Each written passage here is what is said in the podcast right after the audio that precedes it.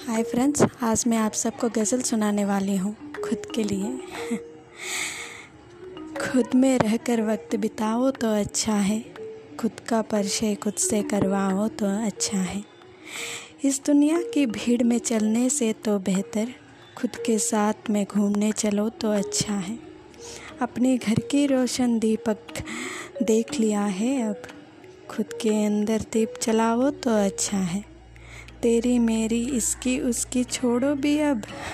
खुद से खुद की शक्ल मिलाओ तो अच्छा है। बंधन को महकाने में सारी उम्र काट ली। रुको अब, अपनी महकाओ तो अच्छा है। दुनिया भर में घूम लिए हो जी भरकर अब वापस खुद में लौट के आओ तो अच्छा है।